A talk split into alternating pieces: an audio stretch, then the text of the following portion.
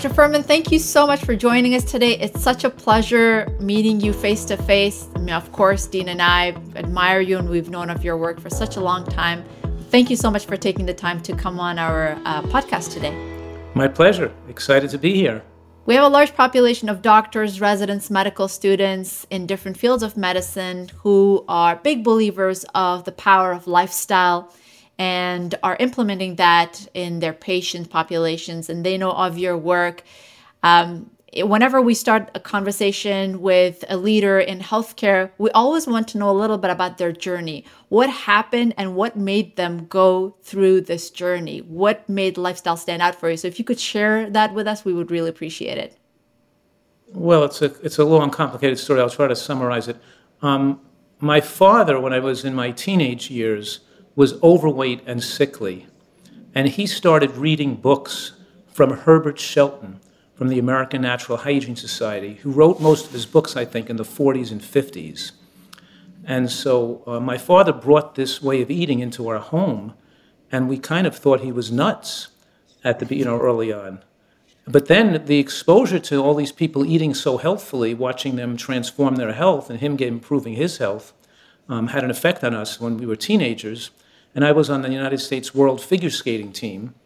I was competing as a competitive athlete, always looking to better our stamina and strength, but also not wanting to get ill, to miss training, or to you know not be able to, you know, being able to be, be well and never get sick. So we started, of course, eating healthfully um, in my teenage years, and then the more reading I've done, at that point in my, you know, that was back in the 1970s when I was a teenager. So back, um, so at that point, the more I looked into it, um, the more impressed I became with the fact that everybody is eating themselves to death, and you don't have to be sick, and you don't have to have a heart attacks and strokes, and you know all the things that happens in cancers. That these things are earned by bad, by bad health habits, and I started to become an, a person interested in health um, as I was transitioning from my skating career into my family's shoe business. My father owned 12 shoe stores in the New York, New York metropolitan area. And so I started to, he wanted me to take over the, business, the family business. And then I started dating my, my wife, started dating a person who was going to medical school, was going to medical school. And I was more passionate about healthcare and going, going to become a physician. Actually, what happened was I was starting to tell, to say to um, this woman I was dating, why do you want to go to medical school for anyway? Because what doctors do is kind of worthless because it's like drugs don't solve a problem. They just, you know, just cover it up. And, um, and she said, well, if you are so passionate about all this, why don't you become a physician and change the way it's that people do things? And I had thought about that before that time. I just thought I was too old. I was maybe 26 or 27. I hadn't had the requirements when I went to college. I was a business and economics major. I didn't have the pre medical requirements. But at that point, I decided to sell the family business my, you know, so my parents could take it and retire, so I could go back to school and um, take the, the postgraduate pre med at Columbia. So I then went back to first get the, pre, the requirements for medical school in my late 20s and didn't begin medical school until I was like probably 29 or 30 years old. Amazing. You, you went to Columbia University? No, I went to Columbia, but it was the postgraduate pre med program at Columbia. Yeah. I went to medical school at Penn at University of Pennsylvania after pre med at Columbia. Yeah. I went amazing. to undergraduate in the ni- in ni- I graduated I think in 1975 or 76 from NYU as an undergraduate. Amazing. Amazing. So that's pretty unique because a lot of uh, a lot of the doctors that are in the field of lifestyle and they work on prevention of diseases, they they had their aha moment well in their medical training, either or in medical after. school, a residency, or fellowship, or maybe even after that. Correct, But you actually mm. went to medical school already primed about the importance of healthy lifestyle. Right. I was never interested in being a conventional doctor. I went to medical school with the specific intent of being a doctor specializing in nutritional medicine. And then I became board certified in family practice because I wanted to be able to take all, you know, all ages and all types of people children and every, and, and um, so I really had a, um, a you know very um, rewarding career over the la- over those last years and got and the tremendous satisfaction came from people being able to recover from what are considered irreversible illnesses, like multiple sclerosis, lupus, scleroderma, psoriasis, you know, not just heart attacks, di- not just heart disease, diabetes, high blood pressure, and the bread and butter stuff, but a lot of really unusual things, including, um, you know, headaches. And, you know, I had um, some young women who were on, one girl, for example, was in the National Renal Transplant list waiting for a new kidney with a creatinine of 4.2 Wow. and she made a complete recovery with it, and her creatinine eventually became to P 0.8, That's, That's amazing. incredible. That's remarkable. for example, that even surprised me, you know. Yeah. Yeah, Absolutely. Yeah. We, and we've seen it in, in our realm in, in neuroscience. Aisha is a stroke specialist, uh, uh, subs, uh, and I'm a the neurodegenerative disorders specialist, dementia and, and cognitive aging, and and we see this often, even with the migraines and headaches and and and like you said, some uh, abatement of symptoms of uh, MS and other things. It's, it's we can consistently see the improvements that people experience. Myself, I saw it with my migraine although I never bring it up because I'm not big for anecdotes, but still, it's my anecdote, so it's my story. My migraines just went away with the change in lifestyle. Absolutely. Yeah. Um, yeah. It- it- Yeah, I've had some pretty, um, ext- over the years, so many weird, interesting cases. Um, I had one um, teenage girl who was actually not attending school for three years in a row because her daily headaches were so severe. And she was hospitalized at Brigham Young in Boston to get experimental IV treatments to break her headache cycles. And she still couldn't get back to school. And then with it, when I, she came to me, and obviously I weaned her off all these, this constellation of drugs. And, you know, within, within three months, I had her total, she was totally well. And she became, you know, was running for school president for sc- of her high school class or something, you know. That's amazing. Um, but it's had some, you know, pretty interesting cases, in- including um, people who had metastatic ovarian cancer, who are alive now, 27 years later, um, who was given six months. One woman had um, four liters of metastatic fluid in her lung.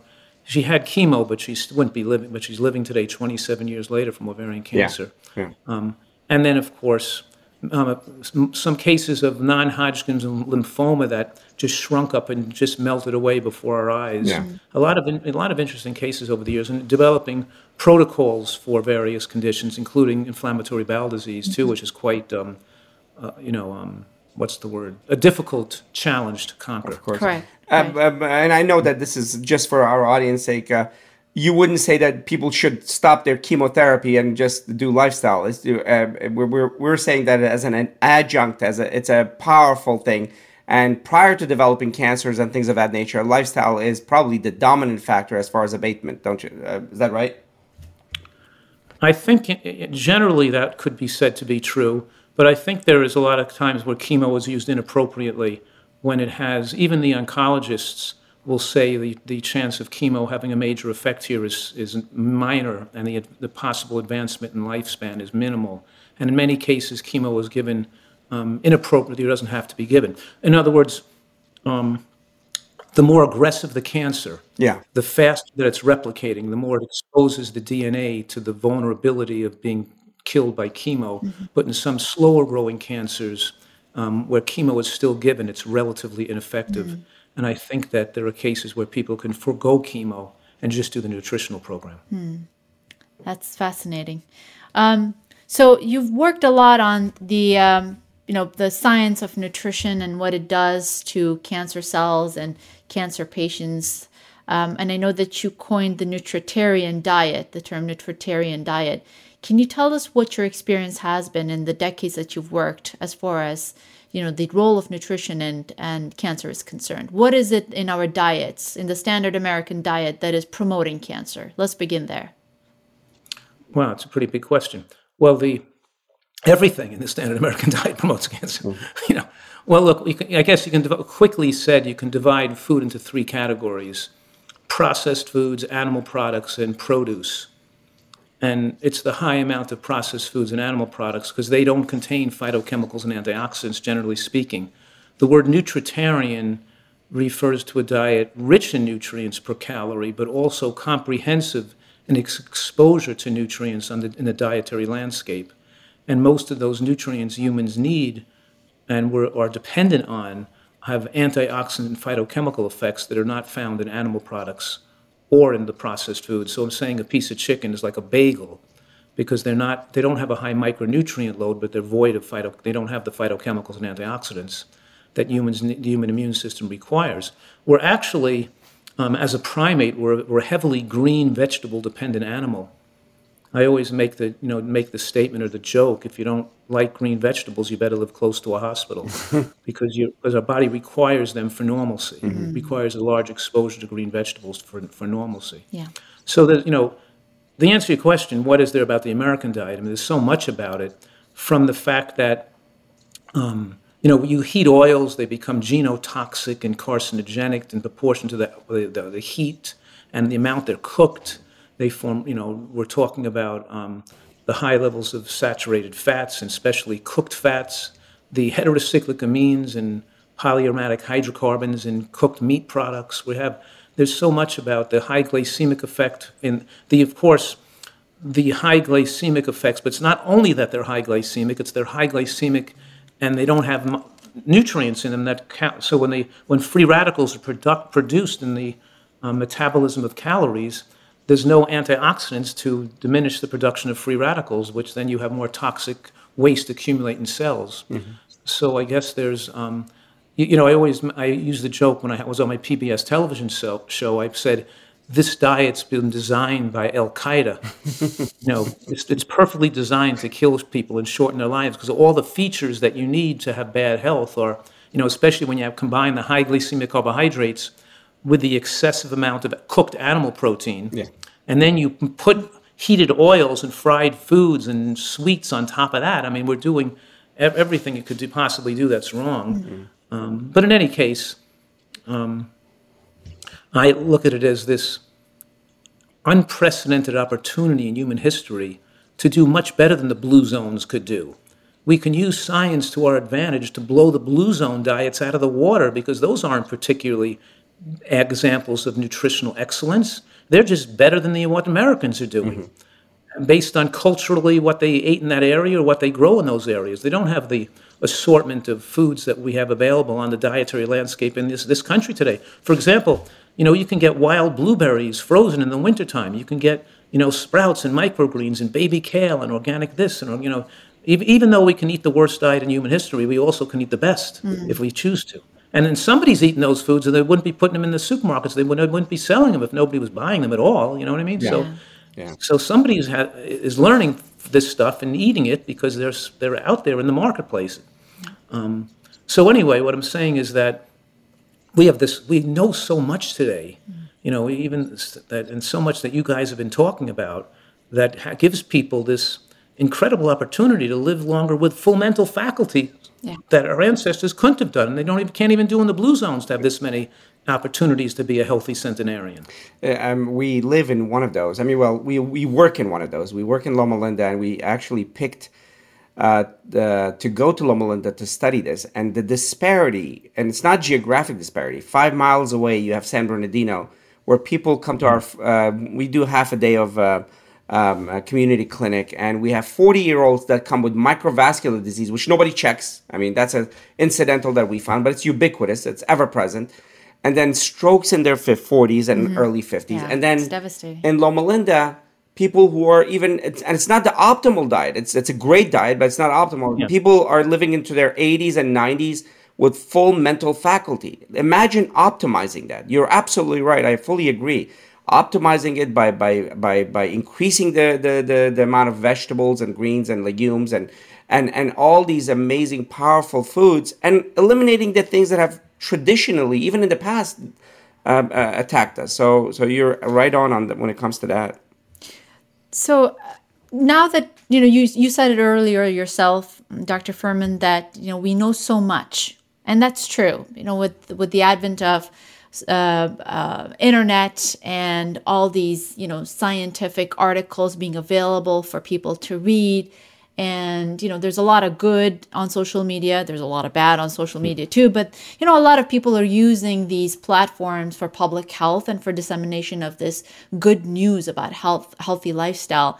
But we're still not doing very well when it comes to health you know with the obesity being rampant and uh, people being so sick uh, in your experience, you know, as someone who's been in the field for such a long time, what is the problem? What is the main impediment for people to own this and to make it a part and parcel of their life, eating healthy, that is?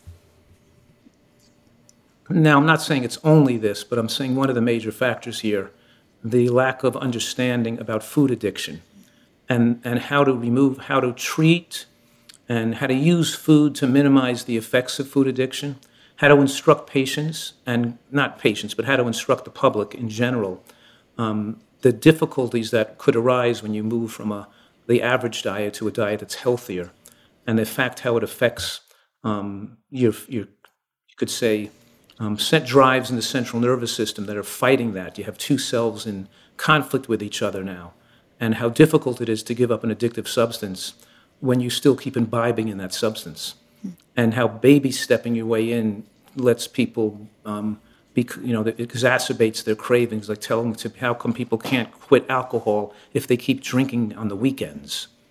You know what I mean? So it's like, and so people don't realize the addictive nature of the American style of eating. Mm-hmm. It's not just it's not just sugar. It's also the fact that oils come into the bloodstream in such a concentrated fashion that fried foods and the concentrated calories become addictive, an addictive substance as well. So we're talking about salt, salt, sugar, and oil being primarily, but not solely, the addictive substances. But Americans are overall addicted to um, the heightened, um, highly palatable foods, the caloric rush into the bloodstream, which then affects um, the central nervous system and dopamine receptors, and they become just habituated to over-consuming calories and eating foods that are um, that they think they can't live without, and they won't even they won't even consider living a healthy life. Most people, because they're not going to consider making the change, and they think that foods they can't live without. Mm-hmm. It takes a lot of education mm-hmm. to for people to be able to recognize that they're going to feel worse temporarily when they make the switch. How important it is to avoid their illicit triggers in these foods they think they can't live without if they want to get over those cravings and develop a new taste preferences, and how your own mind can be you know, come up with irrational um, ideas and thoughts as to why you shouldn't eat this way, you become more vulnerable for people think, trying to um, think you're going to give you the assurance that you could still eat unhealthy and get health and, and be healthy with some vitamin pill or something or some trick or gimmick or you know. They don't people don't want to take personal responsibility. It's and, and of course they have the negative influence of their um, of the social pressures of other Americans, their family, their friends, their mm. people around them who are food addicts mm-hmm. and who don't know enough. So it takes a, a person that's received a tremendous amount of education into healthy living and eating, including um, how to recover from food addiction, mm-hmm. that enables a person to make this change comfortably and enjoy eating this way more than their old diet. Mm-hmm. And that's it's and that's where you know I I wrote, as you may know, I wrote twelve different books and seven, seven of my books were New York Times bestsellers. They all talked a lot about food addiction and, the, and how food addiction makes it difficult for people to make this change and, what, and how, how can we conquer that and enable people to, make the, to change over more comfortably. But without the recognition of the difficulties involved, then people generally fail. Most people don't succeed in getting, you know, as you can imagine, most people that are overweight stay overweight. Yeah. They don't really get back to becoming a favorable body fat. They just stay, you know, obese or whatever. But you know, and then I, um, with all the successes and all the failures that I've experienced, because obviously you can imagine a doctor gets people you help, but you also get thousands of people you could never you can help, right? Yes, absolutely. Um, so then I, um, as I um, wound, you know, winding down my career and not seeing patients, you know, hundred, you know, hours a week, whatever it was, but now without working all the time, I am opened up a retreat in San Diego where people can spend two to three months here. So now the, the, the people I see as patients are, are, actually guests of mine that come in for a few months because they're people that have that recognize they have trouble doing this on their own, but when they're in an environment that's so favorable to doing it, and they can be educated not just with what to eat and the recipes and the science behind it, but also how to change your thought process and your emotions to, to remove food addictions, get, get more pleasure out of living and out of eating even without, you know, with, without eating the way most other people mm-hmm. eat. And that's somewhat of a, that's somewhat of a skill in the sense of how do you go after pleasure in life and what gives you pleasure and what makes you feel good about yourself. Because if you're, a, if you're looking to get pleasure from people um, thinking highly of you, if you're trying to impress other people and show off, or then you're not going to be able to stick to eating this way because you're not going to get you're not going to impress other people and get that kind of um, support that you um, that you had in the past. You're going to develop people that don't like, and if you can't deal with the fact that um, you're not getting the support or approval of others, mm-hmm. if you're still driven by the approval of other people for your own self-esteem, you're more likely going to fail in this program. They have to develop self-esteem based on who they are from internal sources on their kindness, their gratitude, their ability to be useful to others, you know, the ability to creative goodwill, feeling good about. They, they've got a whole different collection of things to appreciate in the natural world as opposed to trying to impress other people with how great they are.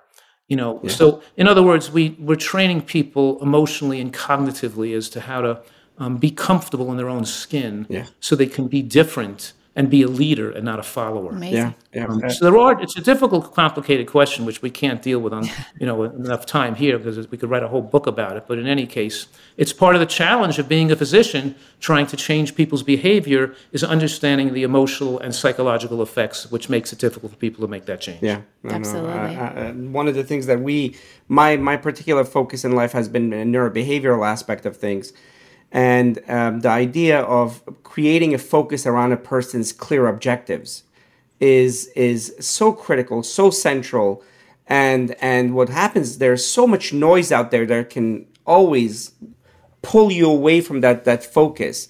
And and if you can kind of, I love the idea of the two month program. It's that time where you have the person where you can actually develop the tools of creating that level of focus that can then be sustained within one's life, can be inculcated into their very being.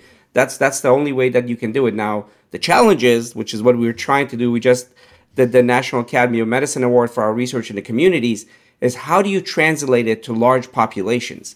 That's a that's a major challenge, and and we love uh, the, your approach. Absolutely. Yes, and I, and I've always stated that. Um, you know, I've said to like the American Heart Association says once the person develops heart disease, cut their salt intake back. And I say, how ridiculous is that? And then, if it's right for a person who develops heart disease to cut their salt intake back, then we should have cut the salt intake back in their childhood, not wait until they develop. You don't tell people to quit smoking after they get lung cancer. Mm-hmm. You know, the same thing is true here that if we're going to have an impact on the societal impact, it has to be reading, writing, arithmetic, and nutritional science taught in grade schools. And it has to um, infiltrate all aspects of society, not just people who are sick. Yeah. So, so, in other words, we're trying to impact all of society, and that's when we can have the most effect on on outcomes. That's you know. Beautifully stated, Dr. Fuhrman. That's exactly what we believe in too. And especially in our realm of work, we deal with patients with dementia, um, you know, specifically Alzheimer's disease because it is the most common type of dementia. And when they come into the clinic, when we were trained as as physicians, um, they always came in at the point of the disease and it was too late. And they were given some, you know, medications that basically just controlled the symptoms for a very short period of time, if at all, but didn't really do anything to the disease process. And what we learned and what we keep on telling people is that the disease doesn't start when the doctor diagnoses you. The disease actually starts 30 years ahead of time. That's when the pathological changes occur in the brain. And it's almost too late when the you know first signs of you know the memory problems actually start kicking in yes there's a lot one can do about it uh, but it's important for people to realize that sick care and health care are two very different things. And i know that you talk about that often too correct? Yes, definitely. And um, one of the things um, that I wanted to ask you was, and you've talked about this in the past, you know, when a person who's overweight and who doesn't really come under the definition of having high cholesterol levels or you know is diabetic are is it okay to call them healthy if they don't if they're overweight and if they have the risks for metabolic diseases but they don't really meet the certain criteria for hyperlipidemia and diabetes that shows you how um, how distorted the medical profession gives you a view of health because we only recognize things that are unhealthy when we have a drug that can treat a, a parameter like it's lower, you can lower cholesterol, so cholesterol is the thing that we watch. We can lower glucose, so glucose is the thing we watch. We can lower, you know, so we, we have a distorted view of looking at the body. But to, in answer to your question, um, there's no such thing as a healthy overweight person because in proportion to your body fat rises, and I'm saying rises above probably 15% body fat for a male and above 25% body fat for a female, which corresponds to maybe a BMI of um, 20, probably 21 and 22, you know, 21 for a female, 22 for a male. But in any case, um, as your body fat rises, to that degree that it rises in proportion, you have higher inflammatory markers that are measurable, and you have higher levels of estrogen and production from aromatase activity. Fat, cells, fat cells are naturally hypoxic tissue. Mm. They don't have a great blood supply, so they spew out free radicals, lipokines and cytokines, and they age the body prematurely, and they accelerate the progression of all diseases. And so, uh, an insulin, re- the hallmark of a healthy centenarian with, with good mental faculties is also they're insulin sensitive, not insulin resistant. You know, so we're, talking here about, like you said, 30 years earlier. And so, and what interestingly, when you're, when you're eating, let's say, a thousand calories too much every day, or a, let's say a hundred, let, let's say 200 calories over your basal metabolic rate plus your exercise burn, 200 calories a day extra. It's about 3,500 calories a pound, and 100 calories times 350 days a year is about 10 pounds of fat per year from extra 100 calories. So 200 calories a day, you'd think the person would put on an extra 20 pounds each year if they overshoot their caloric needs by 200 calories a day. But they don't put on 20 pounds that year. Because when you increase your, the calories you consume over your needs, the body tries to burn off some of those calories if it can and tries not to put them all on as fat. So it raises your metabolic burn, it raises the rate at which your furnace is firing, and raises your thyroid, your body temperature raises, your, um, your respiratory quotient raises a bit. So we're talking here about um, you're actually shortening your telomeres mm-hmm. and burning out your stem cells and aging faster because the body tries to raise the metabolic rate. And there's more heart attacks occur, by the way, in the if you look at the level of normal level of free T4 in the upper range of normal, you have much more heart attacks and cardiac arrhythmias. Mm. We're talking about it's healthier to be somewhat lower in thyroid function as well.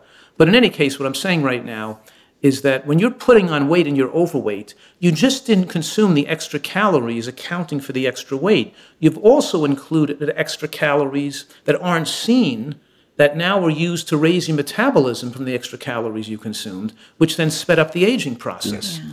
So it's not it's not merely and, and when you moderately calorically restrict, without, you know, then your body is slowing down metabolism and aging slower. So we have the ability to eat the right foods and to exercise appropriately. And we have the ability to modulate our body weight, our strength, our stamina, and our um, agility. And, and of course, the quality of what we're eating. We have, we have the effects to maximize our choices if we want to, but very but people mostly don't behave in their best interest. They they practice self-destructive behaviors because they've just been raised in this environment where, where that becomes the norm. Mm. Um, but it's it takes a little bit of um, learning to see how we can modulate these things that control our lifespan and our health as we age to put us back in control of our health destiny. Yeah. I, I really appreciate it. I think it's one of the first times we've done dozens of uh, podcasts, and one of the first times we've heard somebody talk about this in, in terms of slowing meta- metabolic processes. And, right. and, and people talk about calorie restriction, people talk about different things, but they don't really address the underlying mechanism, which is actually slowing down the process it, right. living itself is a catabolic process so if you can if you can slow it down in any way possible especially in a passive way through foods that are not as catabolically active and are not producing the glycemic byproducts that are not producing the, you know the methylation they're, they're not producing the oxidative byproducts that's the best way you're basically living at a slower state but living optimally as well without getting this mitochondria moving, the telomere shortened, the, the, the, the system being attacked by oxidative byproducts of just excessive living. And, and to look at it that way, yeah. then that puts this whole thing about calorie restriction in a more realistic, mechanistic viewpoint. I love that, uh, that, that, that approach. Um, uh, so calorie is not just calorie. Calorie is just your body working harder and then at the same time if it's bad calorie uh, although that's a little bit of a misnomer you you you're also creating a lot of poisons like you know oxidative byproducts and and all of this stuff. A beautiful new perspective we've heard. Absolutely. Love that. And when you eat the right foods you're comfortably you become comfortable eating the right amount of calories. When you eat the wrong foods it becomes almost impossible to feel comfortable eating the right amount of calories because your body feels too fatigued. And the, uh, as you know, when you, the sugar is shunted to fat store, to storage as fat, it's not efficiently producing energy because you don't have the cofactors and, and you have excessive free radical production. What I'm saying right now is that a symptom of withdrawal from an unhealthy diet and the buildup of excessive metabolic waste is fatigue that's felt when the digestive cycle is completed. So people are eating to keep their energy up mm. because they feel a little bit wasted and fatigued, and they think fatigue, they mistakenly think fatigue is hunger. So now they're driven to overconsume calories to make themselves feel okay, and they don't recognize the reason they don't feel okay is their body is built up with metabolic waste and they really need to eat healthier so they don't feel fatigued. Not overeat to meant to treat their fatigue. So it's like a it's a, it's treating a withdrawal symptom mm. of food addiction. Yeah. like having another smoke is or another cup of coffee to reduce your caffeine headache. They keep eating to keep their energy up and then they can't understand why they can't get to a normal body weight. Yeah yeah, one of the common things that we hear in the clinic, especially when someone comes in with um, unmanaged vascular risk factors and some cognitive uh, complaints, is you know we help them go um, on a whole food plant based diet, and we highlight foods that are important for them to consume on a regular basis, and help them wean off of some of the you know processed foods that they're they're used to. And obviously, when it comes to cognitive health, it's very difficult to see results immediately. But one of the most common statements that we hear is the fog has lifted. They feel the yes. fog lifting, they feel this new found energy of being involved with focus. things. They can focus better, they can see better, yeah. they can hear better. And it's so gratifying to see that. And I'm pretty sure that you've experienced that in your uh, career as well. So, over you know over all these years that you've worked um, at what was the most helpful thing for your patients and for your clients when it came to changing their dietary patterns? I know that you have the retreat right now but for people who are in clinic what was the best thing that helped them change the the, the it factor that helped help things kind of fall in place? They have to the understanding that it's normal and expected for them to feel worse temporarily. Mm-hmm if they're not instructed that it's that feeling bad means they're getting better, that the withdrawal that occurs over the first few weeks, they'll feel better eventually, but they have to um, not. And I always tell them, you know, and and the reassurance that don't even judge how the food tastes. You're going to learn great tasting recipes, which is going to take time, but your taste buds are going to change. Your food preference is going to change and improve. It's the trust factor and the confidence I can impart in them that you're going to love eating this way if you give it time, but you have to be patient. That any professional athlete or any person who succeeded has to rep- repeat the right um, motions over and over again to get it down so it's muscle memory. And you have to re- you have to take the initiative. You have to be dedicated. You have to repeat the right things, and you have to persevere at it. You can't expect results right away. Mm-hmm. And so I say to people, you know, don't make decisions about what to eat because those decisions is what got you into the problem to begin with. Yeah. You have to, you know, follow the program whether you think, you know, you, no matter what. Make a firm commitment right now. Make this commitment. And if you're feeling headachy or weak or digestive impairment, come back to me with the problems that I'll solve for you and help you get through. But don't on your own go back to eating your old way or don't try to solve this on your own. You're going to be right back to eating the, you know, doing what you did wrong to begin with if you try, start to, you know, be your own, if you start to modulate this without the experience and knowledge. So it's, in other words, um, it's, it's the educational process that I think doctors don't have the time and ability to impart mm-hmm. to their patient in a medical consult environment and that's where, in the field of lifestyle medicine, we're encouraging doctors to run classes of, of, that go on for an hour, hour and a half every week in their clinics or so, so people have more time to get a detailed view of their of the recommendations, to interact with others, to communicate with a doctor in a setting, to make the commitment that these people have to make the commitment to join the program and not just follow what was told to them in a medical visit. Because of course they'll just make a choice to go to a different doctor and never come back, mm-hmm. or, or or come back and three months later and have gone on it and off it again and yo-yo their weight up and down. We have to make people get um, make the commitment to get involved in a program. Mm. It doesn't have to be my program. It doesn't have to be coming here at the retreat. It could be your program or another doctor's program. But they have to be. They should be involved in some program mm. That's committed to their success and supports their transition to make it possible, for, easier for them. Absolutely. Absolutely. Yeah, we, we, we talk about the, we get into a little bit of the neuroscience of, you know, creating a good habits. And, you know, it takes time for uh, healthy habits or new patterns to be created in the basal ganglia. So that's exactly how it is. And Dean actually brings some of his management and uh, business background into this as well. Yeah, I mean, it, it's it's all about those um, pattern at the individual level. It's it's habit creation through smart goals, but it's not just goals either. It's inculcating behaviors that become second nature, and and and that takes a little time. That takes clarity, uh, but it can be done in any household, in any any any home.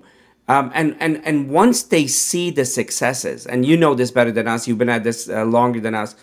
It's just remarkable how addictive the successes can be that's why one of the first things we start i mean we, we look at where is the success to be had? Where can we interject in this person's life where we actually get that success? That dopamine surge that's repeatable. Because that dopamine surge that's repeatable becomes the stream upon which everything else can be built.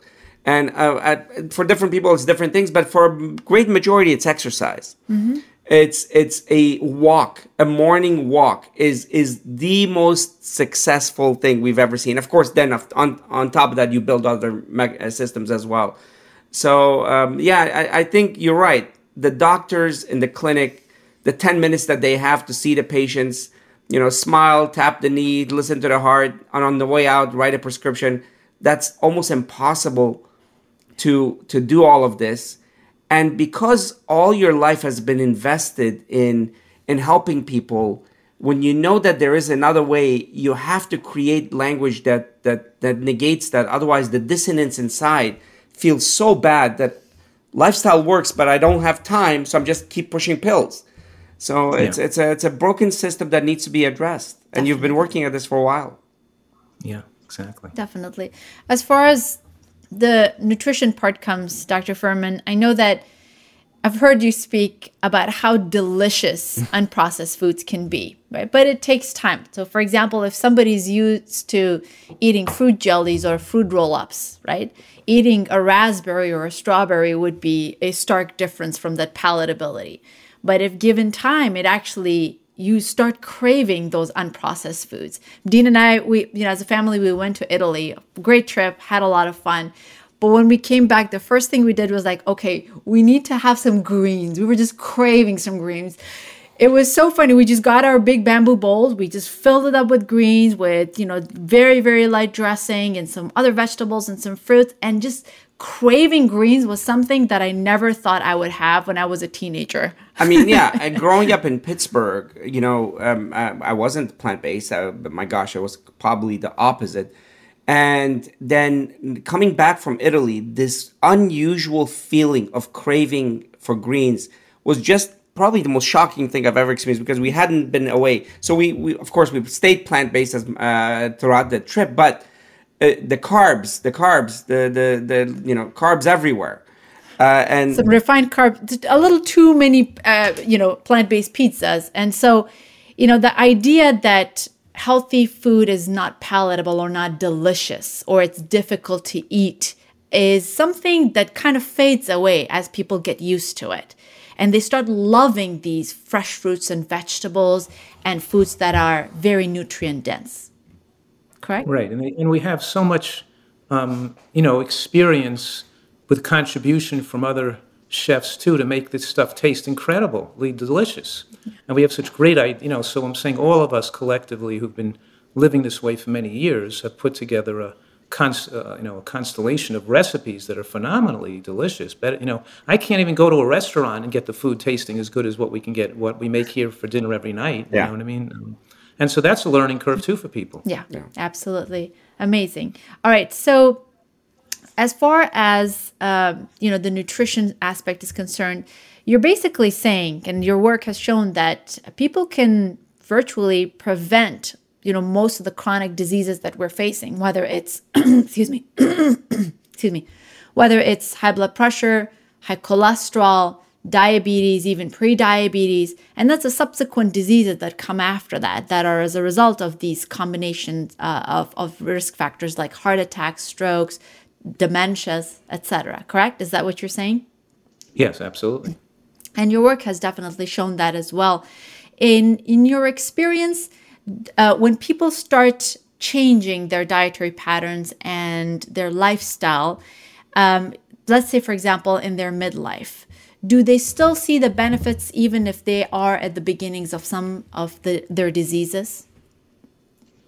Profoundly, yeah. It's it's really makes a huge difference. I mean, I, you know, I've had I've been in practice for so many years now, for many for decades, that I have people who've come to me with advanced heart disease in their 70s who are now you know who lived into to live their late 90s, you know, or crossed the hundred year old barrier, who were very sick when they were younger. You know, I've actually experienced that progression of people of being their doctor when they were 75 with advanced heart disease, when they were 95 when their heart disease was not was gone. Mm-hmm. You know, so I've and I've known so many people who've had, you know, um, you know, poor ejection fraction, you know, heart failure, who've gotten their heart function back again. Yeah. And so we've seen the remodeling of the heart and a reoxygenation of tissues. And and I t- also teach people that um, we're developing these high tech abilities to detect cancers probably decades before a mammogram could. Mm-hmm. Because, and, and as these new technologies come out, we're finding out that the majority of people over the age of 65 have some cancer in their body that's detectable. If you, if you, in other words, if you ate the American diet for the first 60 years of your life, um, you most likely have cancer cells in your body. And when, when the breast, when the mammogram comes back positive and the mass is big enough to be seen by the human eye, it's usually been there for maybe a 15 years or so. It, there's been cancer cells for 15 years that now eventually coalesced into a size big enough can be seen. And I'm saying that the cancer cells are easier to defeat, destroy, and repair methylation defects in DNA cross-link breakages and, and all, you know, all these things that we know accumulate in cells, epigenetic changes, to, you know, that we can measure, we can, we can fix easier if we start when you're younger and we don't let the so we don't need want to wait till a person gets diagnosed with breast cancer or prostate cancer. We want to get them wherever they are and they and that's why the diet style I recommend is considered for some people to be too aggressive or too radical. It's not radical or aggressive. It's what people need to do yeah. to reverse the damage and to prolong their lifespan and giving them to give them a happy life. And we enjoy eating this way tremendously yeah. because it tastes good and we feel so good. Yeah. And I and I and, and I also make the radical statement that I can measure, I can do some measurements to show people that they can actually age backwards to a degree mm-hmm. because we can measure telomere length now, mm-hmm. and we could show that the length of telomere increases when they adopt this way of eating. And so it's not just the measure, you know, lowering cholesterol. We can measure epigenetic defects and methylation defects and telomere changes. So we're, we're having new technology research tools that will eventually become, you know, mainstream. Now, I'm actually doing a study on this now with um, we're using some of these research tools on about 100 women um, who've been eating this way long term. But what I'm saying right now is we can see, even a three month period, we can see some of these markers, early markers of cancer, start to go back the other direction. Mm-hmm. And these markers that def- define your weight, rate at which you're aging and developing disease can go the other way when people switch to a healthy diet. So we have more measurable ability to show that we're impacting people.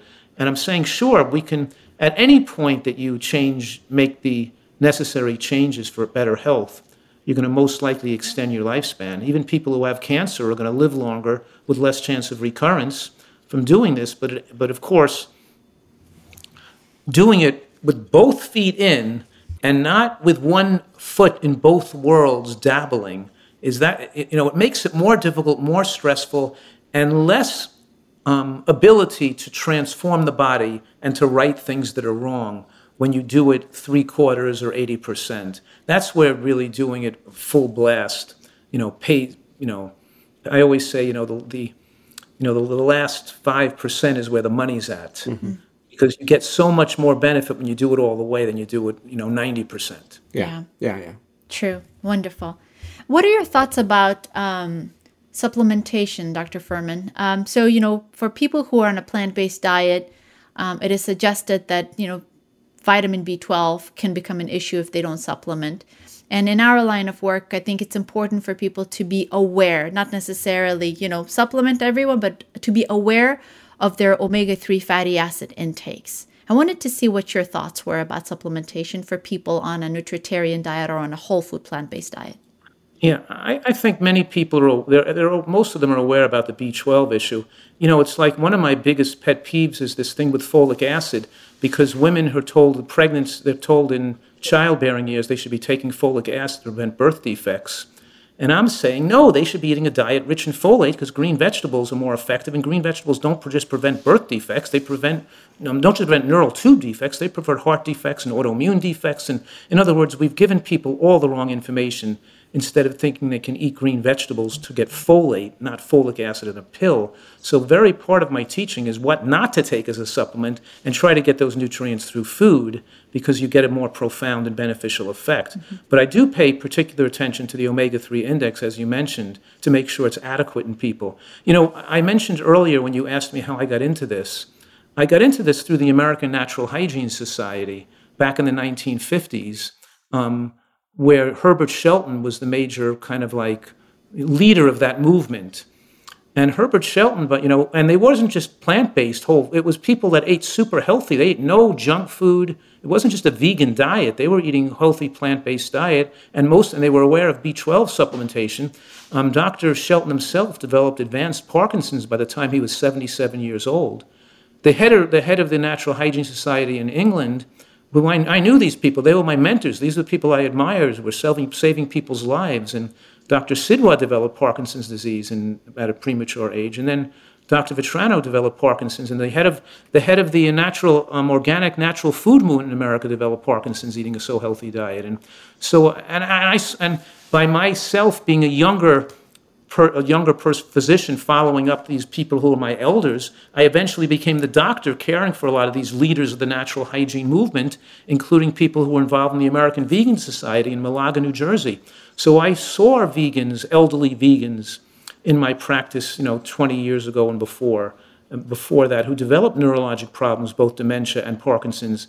And when I took their blood back then, some of them omega three index was zero, was below one even or zero. And I and there's been data to suggest that the um, that the chemicals that induce Parkinson's, you become more sensitive to those potential chemicals when your brain is deficient in DHA in um, omega three DHA fat.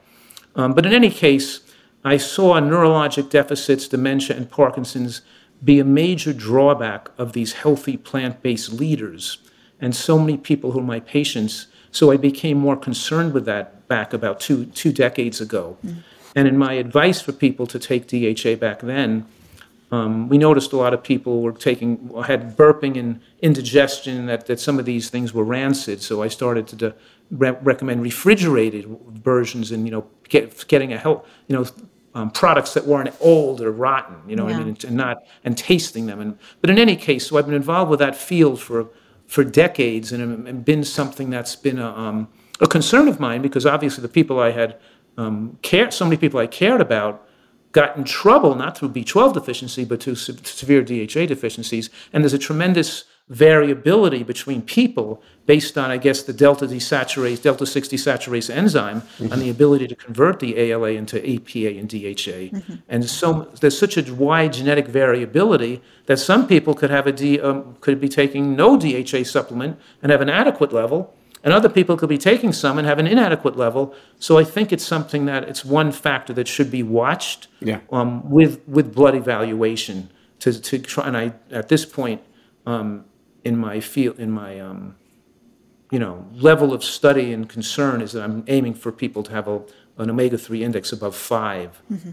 How about you guys? What you have a number there that you use? Yeah, uh, so we just did two reviews, uh, two comprehensive reviews. Um, uh, one is omega three and the developing brain, uh, which for children and and uh, at, at, a time where their brain needs you know all the nutrients more than any, any other time, and the omega three and the and the aging brain. Um, and although the data as, as as researchers we're you know you want better data you want better more conclusive answers. You we didn't get great data because not because of well mostly because the studies are not done well and and they don't avail themselves to this kind of an outcomes uh, based study. But in general the trends were strongly towards use uh, or or making sure that people are not deficient of omega 3 um, be it through supplementation or be it through uh, you know food i mean uh, even people who i mean we're plant-based uh, completely 100% plant-based but the reality is the data on fish especially smaller fish is positive for brain. And we say yeah that that's the data. We'd rather people you know do um, get their source of omega-3 uh, through plant-based sources or if they need to supplement go ahead and supplement. I mean that's that's the reality. And and the ratio is on the higher side as you stated. In fact every study that came back positive was at a much higher rates of intake when they did when they did take the vitamins so we are a little worried on the omega three and its relationship to brain health, not just for vegans, but throughout the you know uh, lifespan of everybody else. Um, yeah, but the, the, other people do so many other things wrong. So even if their DHA yeah, is good, they're still going to get demented. Yeah. It's it's like they they do they their diet is so poor that they can't expect the omega three index to prevent dementia. That's but once you're on a diet that's really good, then you want to make sure you're not messing yourself up with one little thing that you could have tweaked. Exactly. You know? I exactly. I mean, we're talking about uh, people coming to us for ADHD for their children, not realizing that the food that they're feeding their children, and, and latest studies show there's white matter disease in 12 year olds. White matter yeah. disease that shouldn't happen, uh, you know, in, in your 70s or 80s. Yet you see it in 12 year olds, and they're worried about, you know, vitamin. So you're right. There are bigger problems. Avoid, you know, the, the food that they're being fed is doing so much more damage than than than what we're talking about here. But if you're eating optimally, it doesn't hurt to be a little bit more aware of B12, omega three, and and and and those are the main two ones that um, yeah, vitamin D because when we check vitamin D levels in in in our patients in, in California, sunny California, about 10 to 15 percent of them are vitamin D deficient. So at least check your levels to make sure that you're not deficient because if you are deficient that's going to have a significant effect on you and at so many levels now. We know more of vitamin D's effect on the brain and, and the body in general. Right. Can you briefly describe the nutritarian diet? Yes, it's a diet. Well, I, I recommend people use a, a variety of plant foods and so but, but rich in of course green vegetables and i have this acronym called gbombs g-b-o-m-b-s to highlight the foods i want them to eat daily because those foods have a scientific um, support for having anti-cancer benefits. Not that other foods don't, but these foods have a lot of support.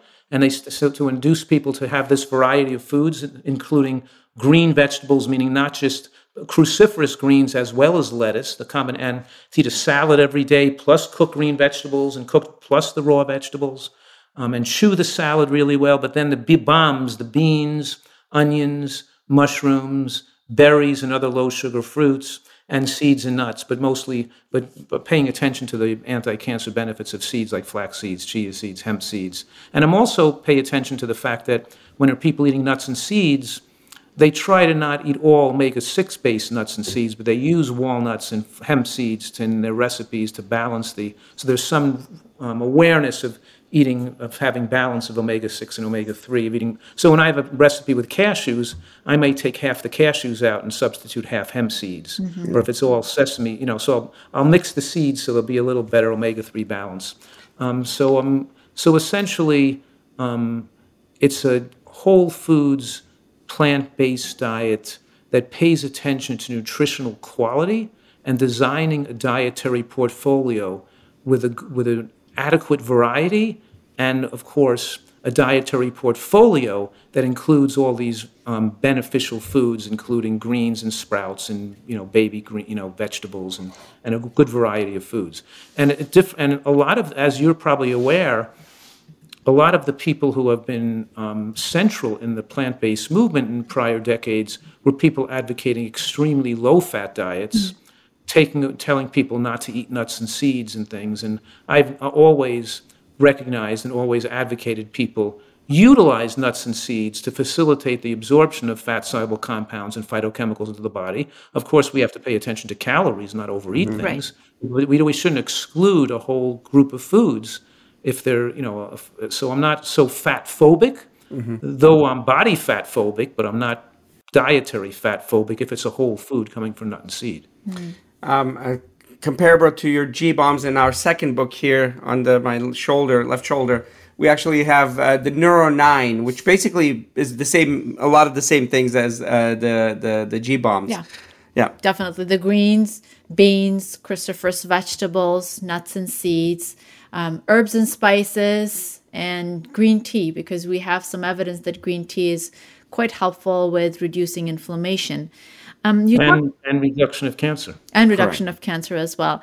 Um, what are your thoughts about oil? Now, there's there's a whole lot of fight going on in the internet as far as you know addition of oil is concerned. And as you mentioned, you know it's a highly processed food, and um, you know there's there's really no nutrient benefit in oils. But some of the studies that have come to us from, say, the Mind diet or the Mediterranean diet, which is pretty heavy in extra virgin olive oil shows reduction in the risk of Alzheimer's disease and stroke. What what what has your experience been as far as the data on oil is concerned? I think that it um, for the majority of people, it interferes with their ability to lose weight. Mm-hmm. And I, it maintains their fat storage hormones turned up on high. They can't get the extra fat off. I don't think there's any nutritional science in the world that could argue that walnut oil is healthier than a walnut, or that sesame oil is healthier than sesame seeds, that any of these diets advocating oil can't, they're not claiming that the oil is better than the original food that the oil came from. They're claiming that the oil is better than no oil or other sources of fat like sat- like butter and lard and meat fats and other types of fatty foods or other types of food. Mm-hmm. So I don't think that the, the controversy is there. I think that it's recognized nutritionally, and it's shown in, in so many studies that corroborate each other.